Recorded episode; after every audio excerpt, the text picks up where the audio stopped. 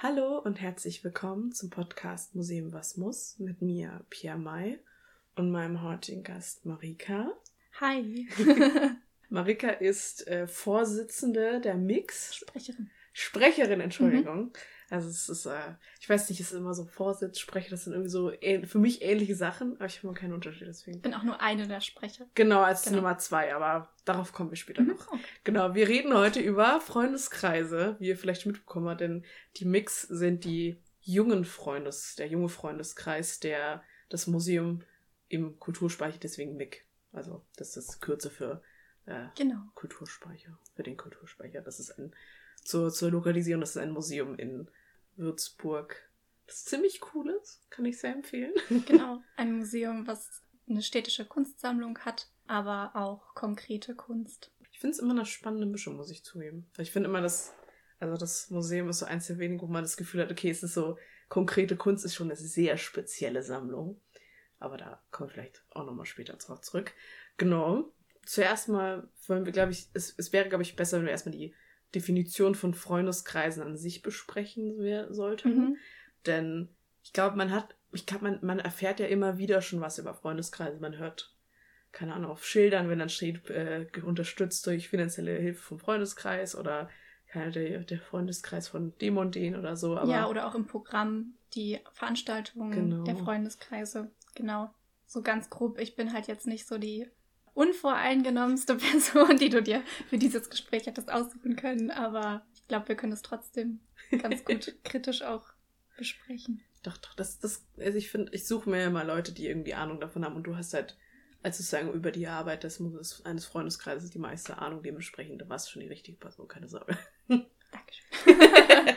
genau, äh, erst im Freundeskreis, möchtest du die Definition anfangen oder, oder die, die, die Geschichte? Geschichte, also ja. die haben sich im 19. Jahrhundert hauptsächlich gegründet mit dieser ja, Bewegung der kollektiven Identität, die sich auch immer weiter gebildet hat, dieses Bewusstsein, was immer wichtiger wurde und dadurch auch die eigene Kultur, die immer mehr in den Vordergrund gerückt wird und die Abspaltung von anderen Kulturen, also dieser ganze Nationalismusgedanke. In diesem Zeitraum haben sich dann eben auch die Freundeskreise gegründet, die ja natürlich auch mit Gründung der großen Museen ähm, einfach das Museum unterstützen wollten, finanziell, also über zum Beispiel mäzenatisch über Ankäufe, aber auch über einzelne Veranstaltungen und die natürlich auch dann ideell das Museum unterstützen wollten. Genau, also wenn wir zurückkommen auf die erste Folge, die ich jemals gemacht habe, also diese Nationalbewegung. Also es geht so mit rein in dieses, wir möchten eine Sache fördern und zwar uns selbst. Genau. Und so, das, also was auch später in den Nationalsozialismus reingespielt hat, aber es noch davor ist, auch wenn es, also das Wort national ist doch ein bisschen geprägt, das Wort. Genau.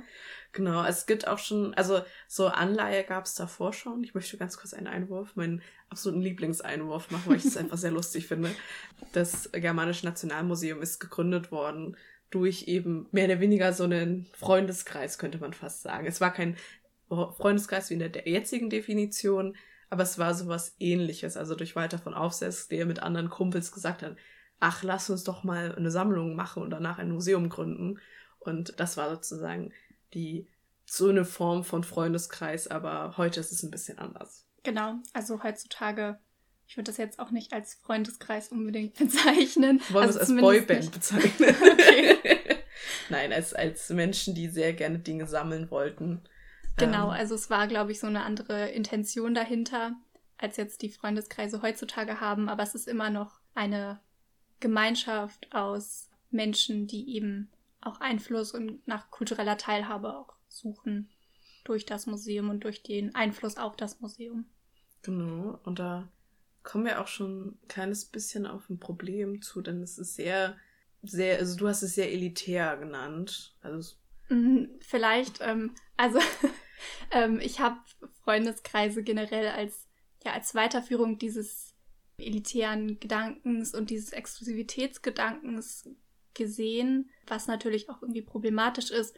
Aber es gibt natürlich jetzt in den Freundeskreisen, auch in der aktuellen Diskussion um äh, Freundeskreise und auch kulturelle Teilhabe, verschiedene Projekte, die das eben auch, naja, wieder verändern und die da auch irgendwie eingreifen in das Problem.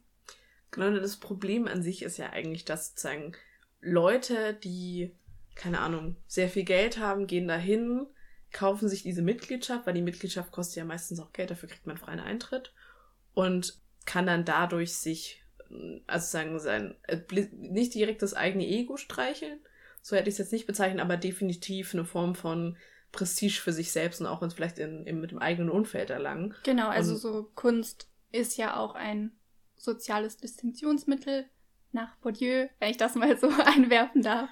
ähm, ja, kurz zu Bourdieu. Bourdieu ist ein, äh, ein Philosoph, der wirklich sehr spannende Situationen über so die, wie Menschen aufwachsen, was Menschen denn eigentlich alles mitbekommen, kann ich sehr empfehlen.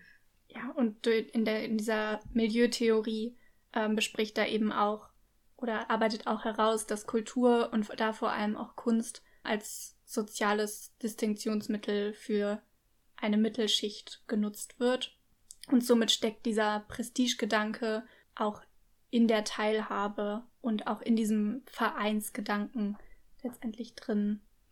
Genau, also wir wollen niemanden damit irgendwie angreifen. Es ist halt einfach dieses Problem, man, man wenn man nur mit sich selbst äh, äh, umgeht, dann werden andere Menschen ausgeschlossen. Und das ist halt, genau.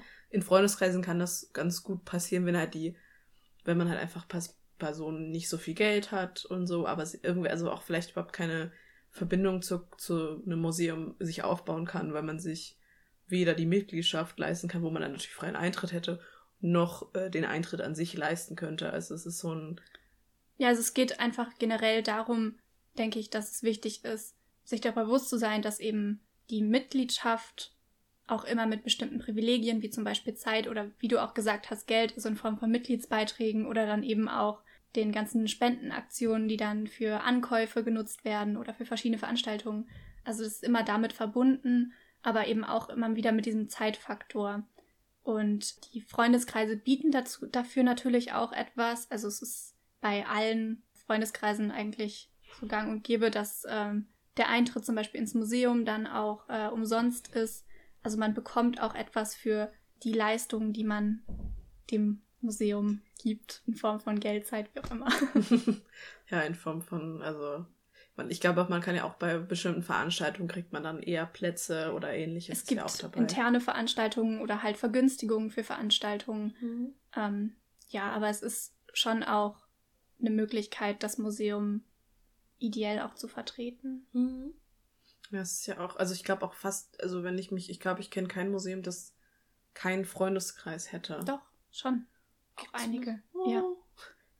Okay, welche gibt es denn? Das würde mich interessieren, weil ich kenne halt wirklich, für mich ist, also wenn ich über Freundeskreise nachdenke und auch während der Recherche jetzt, was ich jetzt so ein bisschen betrieben habe, für mich war das immer so, dass ein Freundeskreis irgendwie immer im Museum drin ist oder andersrum. Also es muss immer miteinander agieren, weil ich weiß nicht, ich, ich finde es halt irgendwie, also wenn ich jetzt überlege, wenn ich eine reisebereiche Person wäre, würde ich natürlich gerne irgendwelche Sachen fördern, mhm. weil aus eigenem Prestigegedanken oder aus eigenem Aber das ist Gedanken. ja immer noch mal was anderes, ob du als mhm. Mäzen in dem Moment auftrittst mhm. oder halt innerhalb eines Freundeskreises eine einzelne Stimme bekommst. Weißt du, was ich meine? Mhm. Also es ist, mhm. ähm, da gibt es auch noch mal ganz unterschiedliche Formen und auch die Freundeskreise an sich, das ist jetzt kein homogenes Feld. Das ist super, das muss man eigentlich super doll ausdifferenzieren, aber das machen wir jetzt, glaube ich, nicht.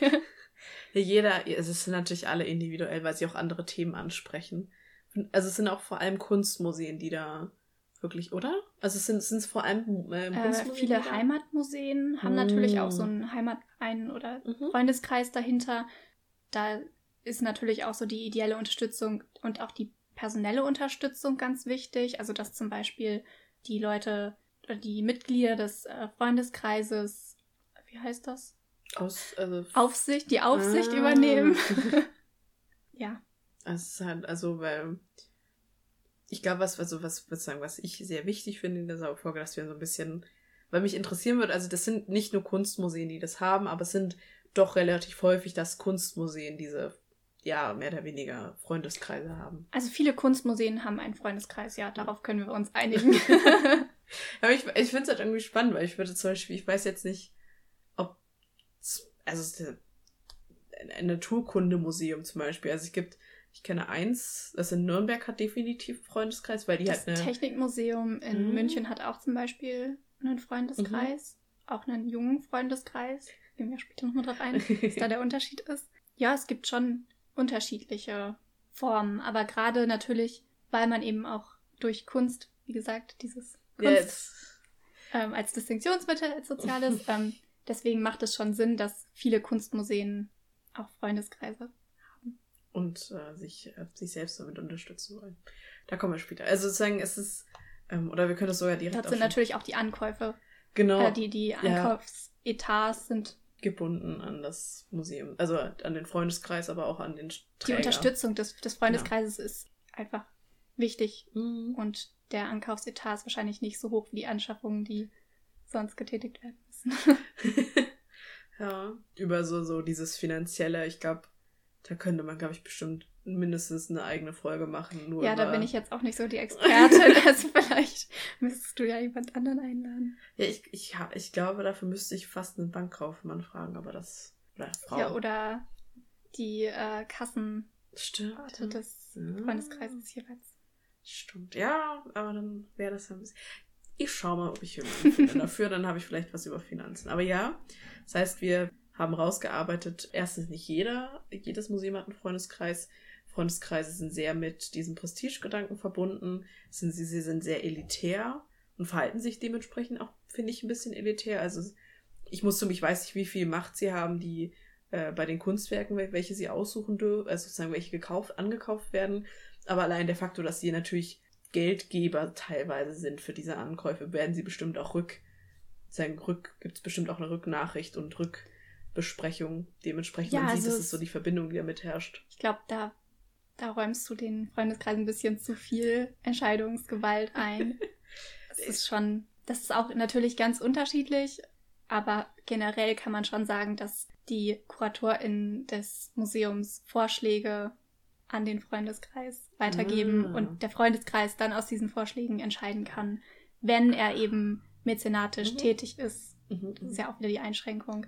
Mhm. Aber es gibt auch äh, unterschiedliche Forschungen dazu, Mhm. wer zum Beispiel Mitglied eines Freundeskreises wird. Mhm. Das fand ich auch ganz interessant. Im Vorfeld habe ich mich da natürlich nochmal reingelesen. Ja.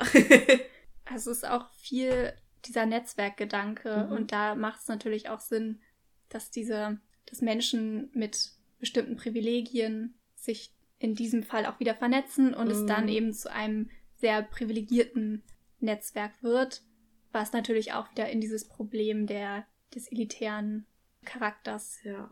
reinführt. Also Dass man sich vor allem, man, man sucht sich die Leute, mit denen man zusammenhängt. Und das ist nee, ja. das gar nicht, aber die Entscheidungen über verschiedene Veranstaltungen Mhm.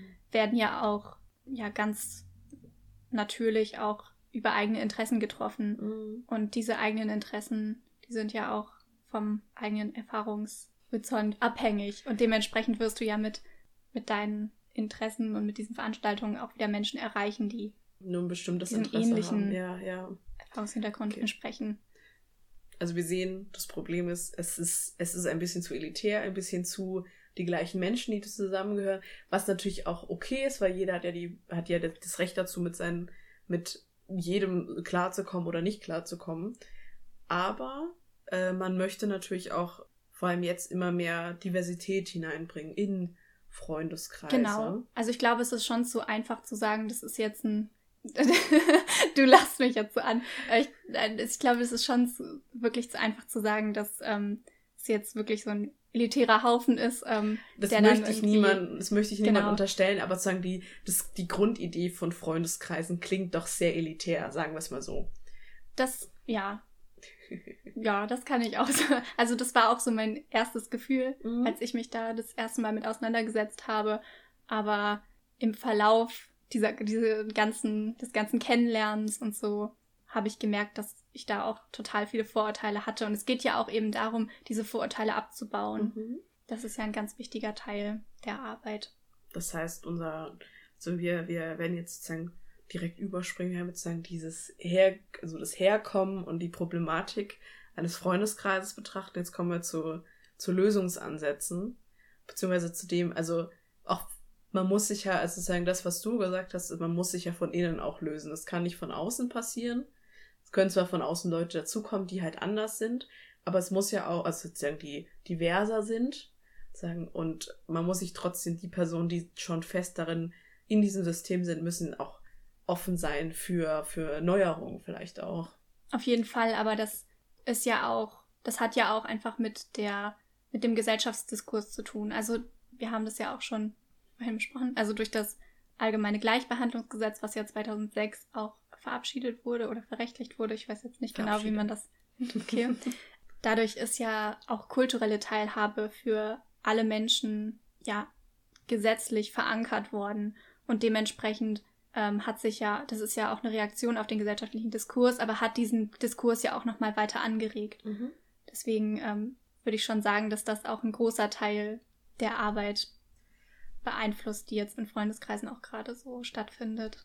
Genau, also für mich, also um, um es sozusagen zu erklären, warum ich das äh, auch angesprochen habe, es geht darum, dass ein gesellschaftlicher Diskurs oder das Miteinander darüber diskutieren, was man denn eigentlich gerne in der Gesellschaft haben möchte, dafür müssen alle Seiten funktionieren, damit, ja. weil eine Gesellschaft, also um jetzt mit meiner Kulturwissenschaft Theorie anzukommen, eine Gesellschaft äh, besetzt sich aus sehr vielen unterschiedlichen Sozialschichten, sehr vielen unterschiedlichen kulturellen Schichten und sagen, wenn eine Schicht blockt, die irgendwo sozusagen einen Teil abblockt und sagt, du darfst da nicht rein, dann ist sozusagen die Gleichberechtigung irgendwo auch mhm. gestört.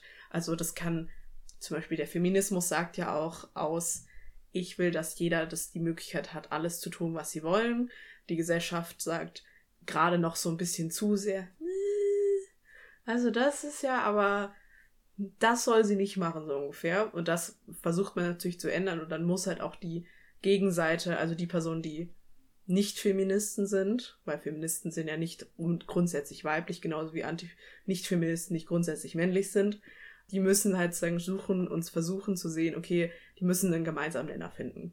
Und das brauchen Freundeskreise eben auch, beziehungsweise, wenn wir jetzt elitäre oder halt sehr exklusive Gruppen müssen sich selbst auch öffnen, weil sonst, gut, man könnte einen Parallelfreundeskreis errichten, wie so einen zweiten Papst, aber ich weiß auch nicht, ob das so eine gute Idee wäre. Das ist wahrscheinlich ein bisschen schwierig, also organisatorisch, aber Ich meine, so ein, so ein Gegenpapst.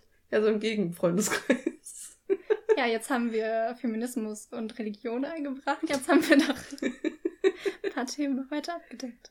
Ja, genau. Also es geht darum, äh, kulturelle Bildung zu fördern. Also es geht um den Austausch. Genau. Es geht um eine Zielgruppenerweiterung für das Museum, aber mhm. eben auch für den Freundeskreis. Aber das ist ja eben auch Teil des gesellschaftlichen Diskurses. Und das ist ja auch Teil der Kulturpolitik. Deswegen würde ich das schon auch, ja. Zusammen verbinden, ja, ja. Ja, es ist, ich glaube, ich finde halt, also für, für, für Hörer, die vielleicht ein bisschen weniger Erfahrung haben darin, muss man auch, also Freundeskreise sind halt keine so, so, so manchmal Museumsgänger. Das sind MuseumsbesucherInnen, die halt wirklich sagen, ich gehe da nicht nur einmal im Jahr rein, ich gehe da mehrfach rein, ich gehe zu Veranstaltungen, die dieses kulturelle Programm halt haben wollen. Und das Problem ist, wenn es halt nur von äl für Ältere von Älteren gemacht wird oder, oder so für Leute, die halt, keine Ahnung, also ich bin eine Person, ich mag zum Beispiel, ich finde Kuratorenführung sehr spannend. Ich mag das voll gerne, Kuratoren zuzuhören, aber vielleicht mag das, das mag ja auch nicht jeder. Mhm. Nicht jeder möchte so eine Form von Führung haben, weil die sehr Wir sind da halt auch jetzt in einer krassen Bubble, ne? Also genau, also dann, um schon allein über das Studium. unsere Bubble ist, wir mögen gern so ein bisschen den Arbeitsprozess erfahren. Und dann gibt's halt so Leute, die mögen das halt überhaupt nicht, die wollen, keine Ahnung, was ganz anderes hören. Und die Freundeskreise haben halt die Möglichkeit, das Ganze in einem Programm anzubieten. Und dann, jetzt sagen dann, dann erfährt man ja auch mehr. Es ist ja auch so eine Form von Information über das mhm. Museum. Man wird also, äh, man wird immer aufgeklärt darüber, was denn gerade so abgeht, welches Begleitprogramm zur neuesten genau, Ausstellung. Es geht einfach um nochmal eine andere Aufarbeitung des ganzen Prozesses, der mhm. gerade stattfindet. Also klar, in der Jahresversammlung zum Beispiel, da sprechen dann auch, die spricht dann auch die Leitung mhm. des Museums häufig, um sich einfach auch nochmal zu rechtfertigen gegenüber den, dem Freundeskreis, mhm. ähm, aber auch einfach um so die aktuelle Situation des Museums nochmal darzustellen. Das ist eine Zusammenarbeit, aber ganz klar, für, also ist der Freundeskreis schon auch dazu da, dem Museum so einen Mehrwert zu mhm. bieten. Mhm. Genau, also das heißt, es geht um Mehrwert, es geht um das sozusagen auch, ich finde auch, dass es so ein bisschen man hat halt mehr Menschen, die da rein, regulär reinkommen und anderen Menschen vielleicht auch davon erzählen. Es ist ja so, also um ein bisschen Marketing. Es geht ja, es ist so eine große Mischung aus neue Besucher zum, durch Freunde oder durch Menschen, die sie halt, die im Freundeskreis sind, die, also ich, zum Beispiel, ich tue sehr vielen Leuten den äh, Kulturspeicher sehr gerne empfehlen. Ich habe auch unseren Erstis den empfohlen. Dankeschön. Einfach nur, weil ich glaube, also ich habe leider nicht so viel Zeit, bei den Mix mitzumachen. Aber äh, jedes Mal, wenn ich da bin, habe ich voll coole Gespräche und das ist halt auch irgendwie bereichernd. Und wenn es nur über total andere Themen ist, ist ja völlig egal. Hauptsache, man, man hat irgendwie Spaß. Das ist ja, glaube genau, ich. Genau, also auch dieser Vernetzungs- und dieser kollektive Gedanke, der da auch mit reinspielt. Ja, aber das Museum wird innerhalb dieser ganzen Aktionen, die der oder Veranstaltungen, die der Freundeskreis oder die Freundeskreise anbieten, eben nicht nur als Ausstellungsort wahrgenommen, sondern eben auch als Veranstaltungsort. Also es gibt auch zum Beispiel Konzerte oder manchmal auch Aufführungen, also Theateraufführungen oder Tanzveranstaltungen habe ich auch schon gesehen. Also es ist ganz unterschiedlich. Und deswegen ist es auch einfach nochmal eine neue Möglichkeit, sich mit dem, mit der Institution Museum, aber auch mit dem Ort Museum mhm. auseinanderzusetzen. So, und dann, wie passen dann junge Menschen da rein? Weil Museen sind doch alt und verstaubt. Das war ein sehr guter Übergang. Jetzt kann ich natürlich mit den jungen äh, FreundInnen äh, kontern. ähm, ja, wir haben uns irgendwie auch schon überlegt, gendert man jetzt oder mhm. nicht? Das ist auch eine Diskussion, die wir innerhalb äh, sehr führen, aber. Ja, ich, also um so ein bisschen Ach, beim, beim, beim Ach, Nee, ich finde, also beim, also kurz, also das Gender-Ding ist halt, ich finde das, ich finde Freund an sich ist ja, also es ist ein sehr männliches Wort, aber Freunde ist für mich doch relativ neutral. Also Freundinnen natürlich, Freundinnen gibt es ja auch, aber ich finde Freunde doch relativ noch neutral irgendwo. Und deswegen Freundeskreis finde ich dann doch relativ genderneutral. Aber ich glaube, das ist ein zu großes Thema jetzt, um ja, das aufzubringen. Also generell Gendern ist ein viel zu großes Thema. Ja, da ich werde Also wir also. sind uns darüber bewusst, aber wir werden das jetzt weiter genau. einfach Freundeskreis nennen. Ja. Also ich ja. ja, die äh, die jungen Freundeskreise. Es hat sich äh, 2005 die Bundesinitiative Junge Freunde Kunstmuseen gegründet, die eben genau dieses Problem gesehen hat, dass das Museumspublikum vor allem in Kunstmuseen auch vom Altersdurchschnitt schon sehr hoch angesiedelt ist und auch ja einen gewissen dass es einfach sehr ein sehr homogenes Publikum ist mhm. und dass eine Zielgruppenerweiterung natürlich über einen auch eher älteren äh, Freundeskreis nicht so möglich ist, als wenn man jetzt auch verschiedene Aktionen ähm, ganz gezielt auf junge Menschen zuschneidet. Und dementsprechend hat sich eben diese Bundesinitiative gegründet, aber ein großer Teil und ein großes Ziel dieser Bundesinitiative ist eben auch, dass kulturelle Teilhabe für junge Menschen gefördert werden soll. Also durch die Planung von verschiedenen Veranstaltungen und auch die Teilnahme kann man ja auch das, die Kommunikation mit dem Museum, aber und damit auch das Museum selbst in gewisser Weise beeinflussen. Und das ist ein großer Teil dieser Arbeit. Das heißt, es geht eigentlich mehr oder weniger darum, dass ganz viele junge Menschen gesagt haben, sie möchten jetzt auch mal mitmachen, so ungefähr. Mm, ja, ähm, das kam, glaube ich, von beiden Seiten. Mhm. Also auch der große Freund, ich nenne es immer der große Freundeskreis und eben der junge Freundeskreis. Der große Freundeskreis ist sich eben auch darüber bewusst, dass, das meine ich damit, es ist jetzt kein Problem, was irgendwie verschwiegen wird oder kleingeredet wird, sondern es ist auch in der Diskussion präsent und es werden auch Veranstaltungen für andere Zielgruppen gefordert. Und diese Bundesinitiative hat da eben auch eine Lösung dargestellt oder eine, eine Möglichkeit zur Lösung. Es ist ja keine Lösung in dem Sinne. genau. Das heißt, wir haben jetzt ja, direkt alles abgedeckt. genau. Und die Mix sind einfach als Gruppe der, der junge Freundeskreis des Kulturspeichers. Also die Mix sind als Verein kein eigenständiger Verein, sondern sie sind eben dem äh, großen Freundeskreis untergeordnet mhm. und werden von dem auch finanziert. Also eine Besonderheit von den Mix ist zum Beispiel, dass der Mitgliedsbeitrag bei 15 Euro im Jahr liegt. Das ist ein sehr geringer Mitgliedsbeitrag, auch im Durchschnitt, was jetzt andere Freundeskreise betrifft. Mhm. Auch für die Größe des Museums. Da ist natürlich, das ist natürlich dann auch ein Anreiz äh, für Menschen, die gerne ins Museum gehen würden, aber sich den Eintritt auch einfach nicht nicht leisten können oder wollen. Es sind ja auch, man muss ja auch äh, sehen, dass es ganz unterschiedliche Prioritäten gibt. Wir mhm. gehen gerne ins Museum, wir beide. Aber äh, wenn für mich der äh, Preis, der Eintrittspreis eine Barriere darstellt, dann äh, ist das natürlich genauso normal. Mhm. Ja, ich glaube, wir haben, also Museologiestudenten haben, glaube ich, das Privileg der E-Com noch dazu. Ja, gut. Aber der wird auch nicht in allen, äh, äh, allen Dingern angenommen, dementsprechend ja.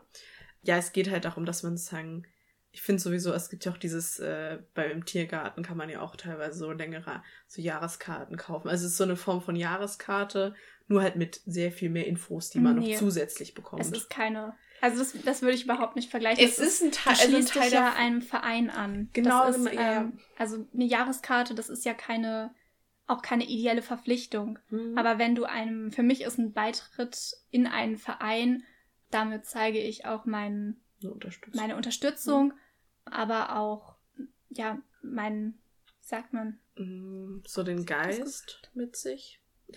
also im Sinne nee, also ich, ich unterstütze damit ja auch das Museum. Mhm.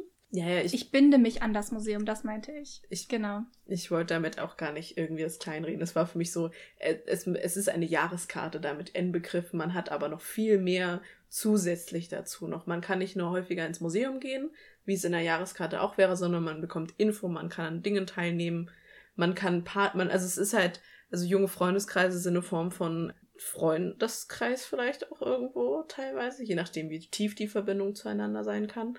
Aber es ist vor allem so dieses Miteinander, Miteinander erleben und so weiter. Genau, und also, halt ein offenes Miteinander erleben auch. Deswegen würde ich das jetzt nicht unbedingt mit einer Jahre. Ich, hab, ich kann es verstehen vom, vom ich, ich theoretischen Aspekt Dinge her, sinnvoll. aber also ganz praktisch gesehen ist es eben auch keine Jahreskarte. Es ähm, ist ein Teil davon, ist eine Jahreskarte, können wir so nennen. Okay. genau, es ist halt, es ist so ein. So Wenn du den Jahresbeitrag bezahlst, dann kommst du ein Jahr lang umsonst ins Museum. Es ist eine Jahreskarte, aber mit mehr. ja, wenn du das so siehst. ich mache Dinge sehr gerne simpel für mich, weil ich auch gerne mag, dass Dinge simpler sind. Weil sie natürlich kompliziert, ich weiß, dass die Komplexität dahinter steckt, aber ich mag Dinge vor allem, wenn Leute irgendwie noch nicht so genau wissen, was denn eigentlich ist, mhm. es Dinge simpler zu machen. So, das Wicht, also sozusagen, der Grundsatz ist, wenn sozusagen alles andere weg ist, du darfst ein Jahr lang ins Museum, wenn du diese Karte, wenn genau. du diese Mitglieder gekauft hast. Und dann zusätzlich kommt dann eine Menge an Angebot. Und man muss ja auch erstmal, ich glaube, es ist so eine Form von Überforderung. Also die Mix macht, finde ich, ganz gut, weil sie irgendwie so ein paar Mal. Weil wir ein sehr äh, spontaner Haufen sind, würde ich sagen. ja, es also ganz, also die Aufsässigen zum Beispiel, das ist der, der junge Freundeskreis des Germanischen Nationalmuseums. Äh, die sind zum Beispiel, die sind wirklich strukturiert, habe ich das Gefühl. Also ja. von dem, was ich so mitbekomme, ist es immer so, ach du meine Güte. Die haben eine sehr strukturierte Jahresplanung. Da sind wir bei den Mix nicht so weit. Aber dafür haben wir eben auch die Freiheiten, neue Formate spontan zu entwickeln und auch auszuprobieren. Und wenn das dann eben nicht funktioniert oder wenn einfach auch kein Interesse besteht, dann können wir das auch relativ schnell wieder ja, unter den Teppich kehren. In die Tonne kloppen. genau. Es ist halt, also ich glaube, das, das macht ja auch den jungen Freundeskreis auch irgendwo aus, dass halt jeder, der, er wird geprägt durch die Mitglieder und nicht durchs Museum.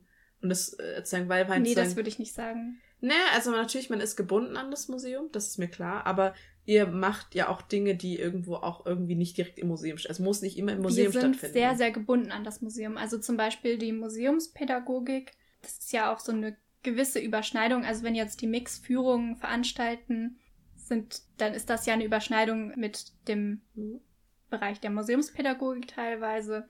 Oder auch so Kreativveranstaltungen zum Beispiel.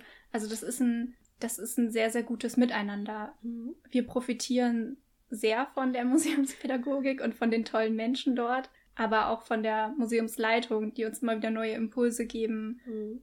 Und auch dem, äh, dem großen Freundeskreis, der eben mit super viel Erfahrung unsere Formate auch immer wieder unterstützt und natürlich auch finanziell unterstützt.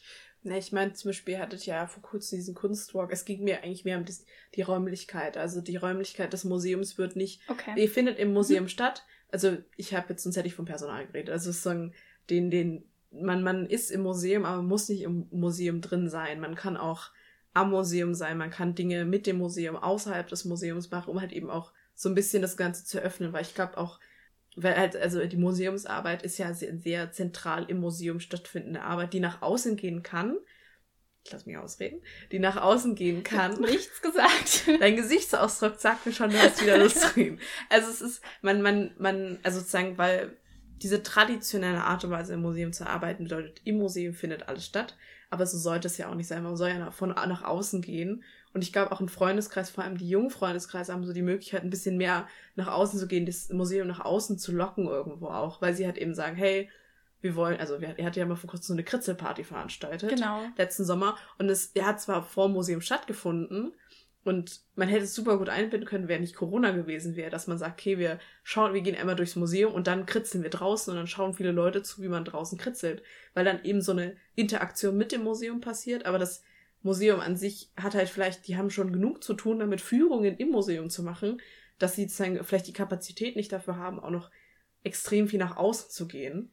Das kann natürlich auch sein, wenn man, es gibt genug Museen, die extrem Partizipation nach außen betreiben. Also das sind sehr viele Museen, aber dafür braucht man auch finanzielle Mittel. Also mir ist es auch immer wichtig zu sehen, dieses Muse äh, ein Freundeskreis ist nicht nur ideell und, und auch und so weiter, sondern es ist finanzielle und auch Arbeitskraft, die dahinter steckt, die ihr ja auch macht. Also ich bin auch immer wieder very impressed damit, was ihr so auf die Beine stellt, weil zum Beispiel ich habe ich habe mit meinem eigenen Zeug zu tun und auch der Podcast ist viel Arbeit, aber für mich, ich bin immer, ich denke immer, das könnte ich nicht was man halt eben auch leisten muss, um eben, und das kann man auch nur im Team machen. Ihr könnt, also genau. also ihr könnt auch nur im Team solche Dinge machen, wenn vielleicht ein Museum genug mit seinen eigenen Sachen zu tun hat, wie, also ganz ehrlich, ein Museum zu, die Arbeit, die hinter einem Museum steckt, ist extrem enorm und die sieht man ja meistens nicht. Und ihr seid so dieser Teil, der nach außen geht, sehr viel mehr als mhm. zum Beispiel ein anderes. Es gibt genug Museen, die nach außen gehen, natürlich. Das nee, ich verstehe das, aber es ist auch nicht immer so getrennt. Also du darfst auch nicht so als zwei getrennte Pole verstehen. So habe ich das auch nicht gesehen. Ähm, es sind so viele Menschen, die eben auch im, im Museum arbeiten, sind mhm. auch Teil des Freundeskreises. Ja. Und das ist ganz normal eigentlich. Also es ist keine klare Trennung mhm. ähm, und es ist auch kein Gegenpol. Es ist eher eine, eine Diskussion, die zwischen den beiden auch immer stattfindet und auch eine mhm. Ergänzung. Mhm. Wir genau. können, das hast du ja auch schon jetzt wir haben jetzt diesen Walk of Art gehabt am Wochenende und sind durch die Würzburger Innenstadt gegangen, um so ein bisschen unsere Perspektiven auf die Architektur Würzburgs zu erweitern. Und das ist natürlich ein ganz anderes Format, was jetzt nicht auf den Ort des Museums, auf den Kulturspeicher selbst fokussiert ist. Aber andererseits können so Projekte wie jetzt die Kritzelfete, die wirklich vor dem Kulturspeicher auf dem Vorplatz stattgefunden hat, den Ort des Museums auch einfach wieder mehr ins Bewusstsein der mhm. Menschen bringen. Wir hatten da die IFAG da, auch aus Würzburg, die super toll Musik gemacht haben, also die aufgelegt haben. Und ja, wir haben einfach gekritzelt und einfach äh, sind alle mal wieder zusammengekommen und über Kunst in den Austausch gekommen. Aber das war auch so ein bisschen das Ziel. Also es war jetzt kein, äh, die Sammlung des Museums stand nicht im Vordergrund dieses, dieser Aktion, ähm, aber das Museum als Institution stand schon mhm. ähm, da auch mhm. mit in der Planung im Fokus. Ja, ich sage ja, ihr seid so eine Form von also wenn ihr jetzt einen Kunstwalk macht und ihr habt alle euren Mix-YouTube-Beutel oder irgendwo an euch dran oder habt, keine Ahnung, Sticker vom Mix, dann seid ihr ja auch Werbung für das Museum oder für eine bestimmte Situation, die sagen, also Kulturbildung für, vom Museum aus. Also es ist, ich, ich finde immer, dass sozusagen man, ich sehe das sehr rational, man, man prof, welchen Profit schlägt eine Person oder eine Gruppe und, und die andere raus. Der Freundeskreis hat Spaß und hat kann Dinge erleben, wird gefördert und kann eben kulturelle Bildung nach außen tragen miteinander, während das Museum eben extrem profitiert, weil eben neue Leute sagen können, hey, das Museum ist cool, das Museum macht, äh, hat uns da gefördert und so weiter. Das ist ja, und da ist auch das, der Kulturspeicher ist da keine Ausnahme. Das sind alle Museen, die wollen ja auch erstens mehr Leute anziehen, auch mehr Gelder und auch mehr, es ist, also ich finde auch, dass Freundeskreise sind auch eine Form von ähm, Rechtfertigung vor, vor den äh, anderen Förderungsmitteln, zum Beispiel, also wenn die zum Beispiel ein Stadt der Träger ist oder der Staat, dann ist es ja auch der Freundeskreis. Je größer der Freundeskreis ist, desto mehr Wirkung kann es bestimmt auch vor, von einem Träger haben, weil man sieht, okay, die, der Freundeskreis ist groß, also fördert er und hat ein großes Interesse an diesem Museum. Dementsprechend muss auch der Förderer auch sehen, okay, also ich muss da auch was reinstecken, dass eben auch mehr oder weniger weiterhin Förderung da ist, weil ein Freundeskreis alleine kann nicht ein ganzes Museum finanziell leisten. Nein, natürlich nicht. Dementsprechend, also es geht mir viel darum, dieses Zwischenspiel aus ja. Freundeskreis und Museum. Ich, ich, wie schon gesagt, ich versuche immer Dinge simpel darzustellen, weil. Ja, aber das ist ein bisschen zu simpel, ja. weil das ähm, wirklich auch diese, weil das den Einfluss des, des Freundeskreises auch vielleicht ein bisschen zu hoch stellt. Mhm. Oder die, die die mhm. Interaktion, die miteinander passiert. Genau, diese Interaktion ist super wichtig und es profitiert nicht nur das Museum vom Freundeskreis und vom jungen Freundeskreis. Natürlich ist es, ist es sinnvoll, wenn das, der Freundeskreis als Vernetzungsmittel ähm, genutzt wird, werden auch viel mehr junge Menschen das Museum überhaupt erstmal wahrnehmen. Mhm. Das ist schon, das macht natürlich Sinn. So, ich glaube, das äh, lässt sich auch, das lässt sich auch irgendwie beweisen, aber trotzdem profitiert eben auch der Freundeskreis von dem Museum unglaublich viel und er existiert ja auch nur wegen des Museums. Genau, es ist so ein Wechselspiel. Ja. Genau. Also mir ist es vor allem, also ich finde halt immer, wenn man, weil unser, dieser Podcast geht ja vor allem um die Museumsarbeit und dieses, äh, die, man, dieser Verlängen, es ist so ein, das Museum kann nur bestimmte Dinge leisten und so freiwillige Arbeit, die auch dahinter steckt, die muss ja auch irgendwo gewertschätzt werden. Deswegen habe ich auch Freundeskreise dringend mit drin haben wollen, mhm. um ihnen sagen können, ein Museum kann nur dann existieren, wenn auch Leute Interesse dran haben. Ja. Und Leute können ihr Interesse dran äußern, indem sie in Freundekreise zum Beispiel gehen. Oder sehr häufig ins Museum, das geht natürlich auch. Aber dann lohnt es sich auch schon wieder, äh, dem Freundeskreis beizutreten, weil genau. man dann ja genau. wieder kostenlosen Eintritt bekommt. Ja, vor allem, ich finde auch immer, was ich immer so spannend finde, also ich hatte jetzt äh, darf noch nicht so viel verraten, aber ich hatte äh, eine Führung äh, mit den Erstis mhm. durch, durch den Kulturspeicher und habe dann dadurch die Chefin des Kulturspeichers gesehen und getroffen und konnte die mit Luisa halt Hese. Genau, ich finde die sehr cool. ist eine sehr nette Frau. ja, und äh, unser, unsere äh, Kunst sollte die nächste Kunst, äh, nächste Gattungsfolge, eine Kunstmuseum sein, dürfen wir da aufnehmen. Also im Sinne von, ihr werdet dann live aus dem äh, Kulturspeicher-Dinge hören. über, über Kunstmuseen. Aber das ähm, zeigt auch nochmal, also gerade die, die Unterstützung, die auch äh, Frau Hese mhm. ähm, dem Freundeskreis gegenüber erbringt, das bietet auch nochmal so eine neue Form der, des Selbstbewusstseins, die der auch gerade der junge Freundeskreis darüber entwickelt hat. Und die Unterstützung ist natürlich auch sehr groß. Also es kommt immer auf diese auf diesen Austausch zwischen Museum und Freundeskreis an. Mhm. Und wenn da eben auch, ähm, ja, wenn es da Probleme gibt, dann leidet natürlich auch wie bei allen äh, anderen, wie, bei allen, wie in allen anderen Situationen die Arbeit darunter. Mhm. Wenn wir schon von Arbeit sprechen, ich glaube, also so zu guter Letzt würde ich, fände ich es ganz cool, wenn wir ein paar sehr, ja, auch spannende Projekte von auch nicht nur von den Mix, sondern auch von allen möglichen anderen jungen Freundeskreisen mal aufschlägt. Das erste, wo ich, ich hatte den ersten die erste Aktion, wo ich wirklich bei einem Freundeskreis dabei war, war lustigerweise in, im Germanischen von den Aussässigen. Da haben wir Urban Sketching oder so heißt es. Mhm. Also, dass man halt, wir sind im Museum rumgelaufen und hat jeder den Block und Stifte. Und äh, dann hat man sich hingesetzt und man hat einfach gemalt, was man gesehen hat. Also ich bin mir gerade nicht, es gibt dafür einen Fachausdruck, aber also dieses einfach mal rummalen und schauen, um dann eben seine eigene. Das sollte der neue Fachausdruck werden. einfach mal rummalen. Und ich fand das irgendwie voll cool, weil man halt irgendwie dadurch auch den Ort mehr mitbekommen hat. Und so, weil man halt saß und man hat sich halt wirklich, wir saßen in der Ausstellung, ich glaube, das war mittelalterliche Kunst, glaube ich. Und dann konnte man halt, dann saßen wir halt wirklich alle rum und haben dann teilweise Skulpturen gemalt, teilweise was komplett anderes und so weiter.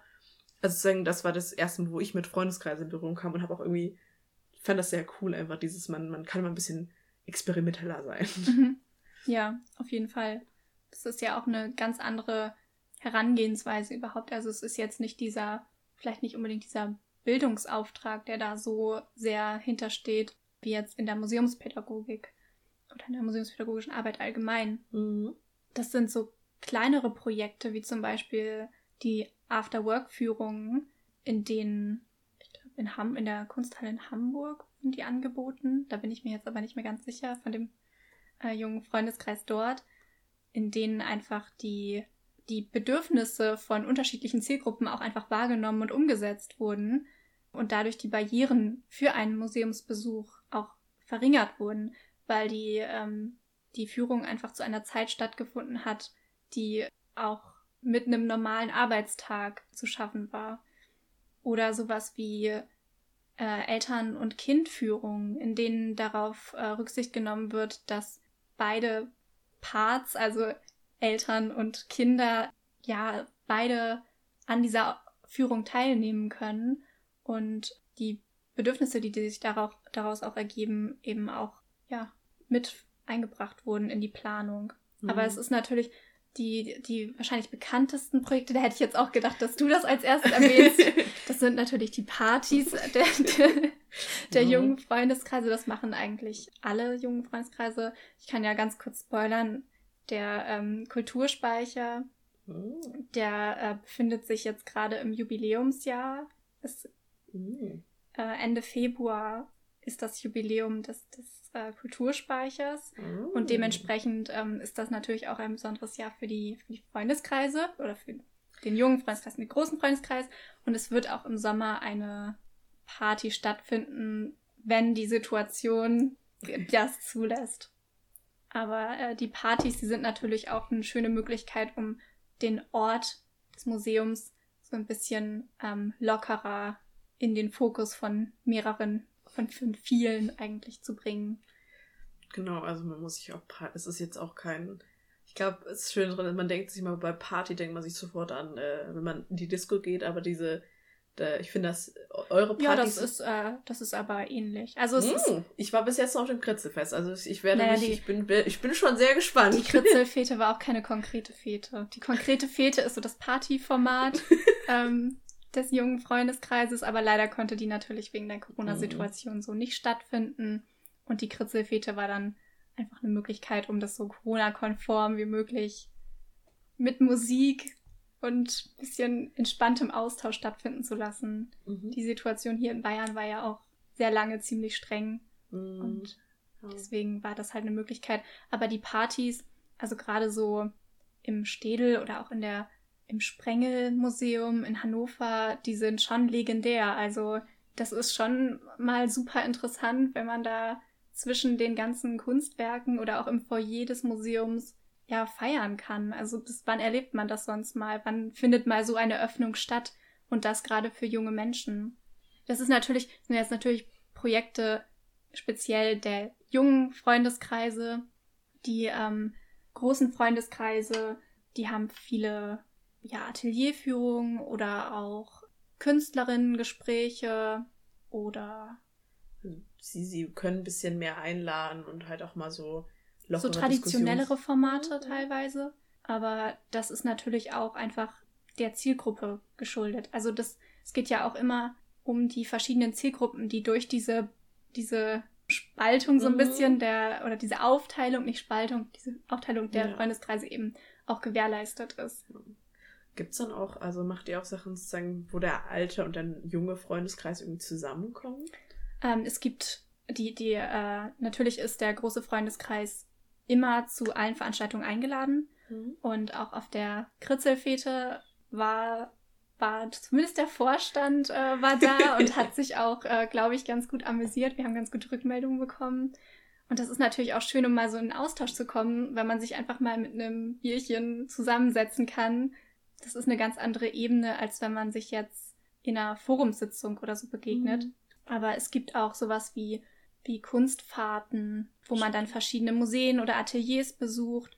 Das sind dann aber eher so Reiseformate oder natürlich auch die, ja, die Konzertformate. Da sind natürlich auch die Freunde immer eingeladen. Das ist auch keine, wie gesagt, es gibt keine klare Trennung. Mhm. Es geht immer um das Wechselspiel zwischen beiden.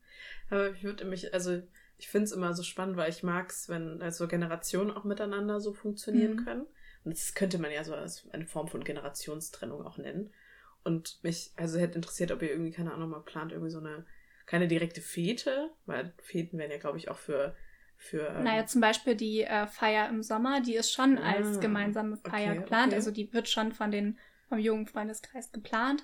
Aber Ah. natürlich ist eingela sind alle eingeladen. Nur es ist halt immer die, die Schwierigkeit, dass allein das, das Design Mhm. der, äh, der Einladung eine ganz andere Zielgruppe eventuell anspricht oder nur eine bestimmte Zielgruppe anspricht.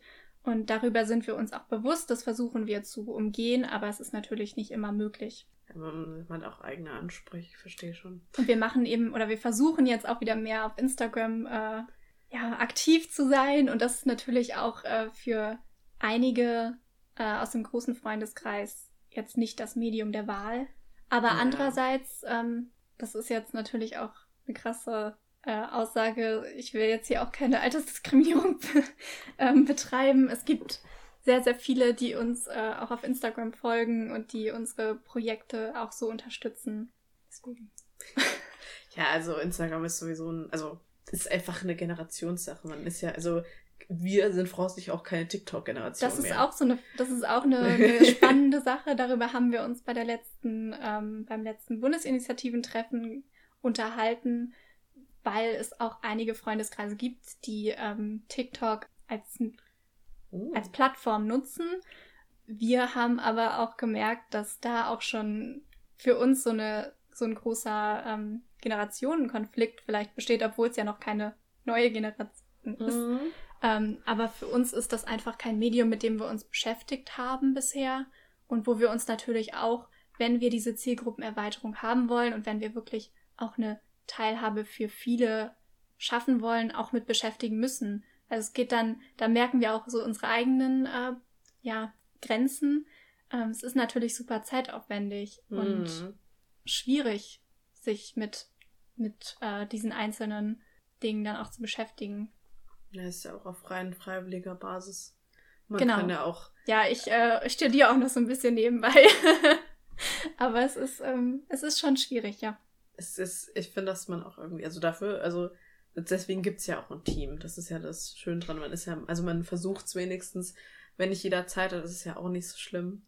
Aber es geht ja auch vor allem dieses, dass man gemeinsam Dinge schafft.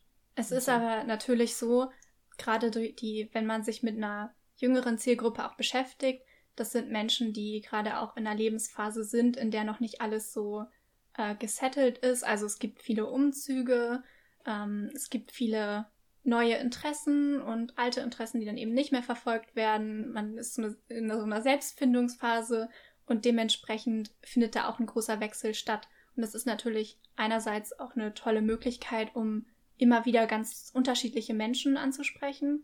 Aber andererseits erschwert es natürlich auch die Arbeit. Wenn man jetzt kein äh, festes Team hat, was wir zum Glück haben, so ein Orga-Team, was die ganzen Veranstaltungen immer wieder ausarbeitet und an den Stammtischen da ist, die jeden zweiten Donnerstag im Monat stattfinden und zu denen gerne alle Leute kommen können, die dazu Lust haben. Noch ein bisschen Werbung gemacht. genau. Na dann, äh, um es ein bisschen neutraler wieder zu machen. ihr könnt natürlich auch die, ihr könnt ja mal, in, wenn ihr in einer anderen Stadt wohnt, mal die ganzen Museen abschauen. Vielleicht äh, immer den Namen und dann vielleicht junger Freundeskreis. Vielleicht habt ihr ja auch einen und ihr wusstet es noch gar nicht. Dann, für, vielleicht haben die auch einen Stammtisch. Die meisten haben ja bestimmt auch einen Stammtisch. Genau, und gerade wenn man sich für Kunst oder für den Kulturbereich allgemein interessiert, ist es natürlich auch, wie wir das schon angesprochen haben, eine gute Möglichkeit, sich auch in einer neuen Stadt zum Beispiel zu vernetzen oder auch einfach mal ja, eine neue Perspektive zu bekommen. Und neue Menschen kennenzulernen. Genau. Ich glaube, damit. Das klingt nach einem sehr schönen Schlusswort. Dann bedanke ich mich sehr für deine Zeit. Und Ganz dass du vielen Dank für deine Einladung. Immer wieder gerne. Also es ist. Vielleicht finde ich ja noch dich ja noch für ein anderes Thema. Dann lade ich dich nochmal Mal ein. sehen. Ich, ich habe eine Liste. Die können wir gleich nochmal durcharbeiten. es ist. Ja, es, ist, es wird nicht, es wird einfach nicht mehr. Es kommt immer mehr Leute dazu. Ja, wir können ja auch das Thema. Egal. Das ist jetzt ein, ein Thema für ein anderes Mal. Äh, Die dann. Themenfindung. Ja, die Themenfindung ist einfach, ich bra- brauche noch einen Titel für diese Folge. Die finden wir aber gleich noch. Genau, dann bedanke ich mich auch bei euch für eure Zeit und euer Zuhören. Folgt uns gerne auf Instagram at museum.was.muss und folgt natürlich auch den Mix. Das sind die äh, Mix-Vue auf Also, Instagram. Genau. Und sonst findet ihr uns aber auch über die Website oder über die Website des Museums.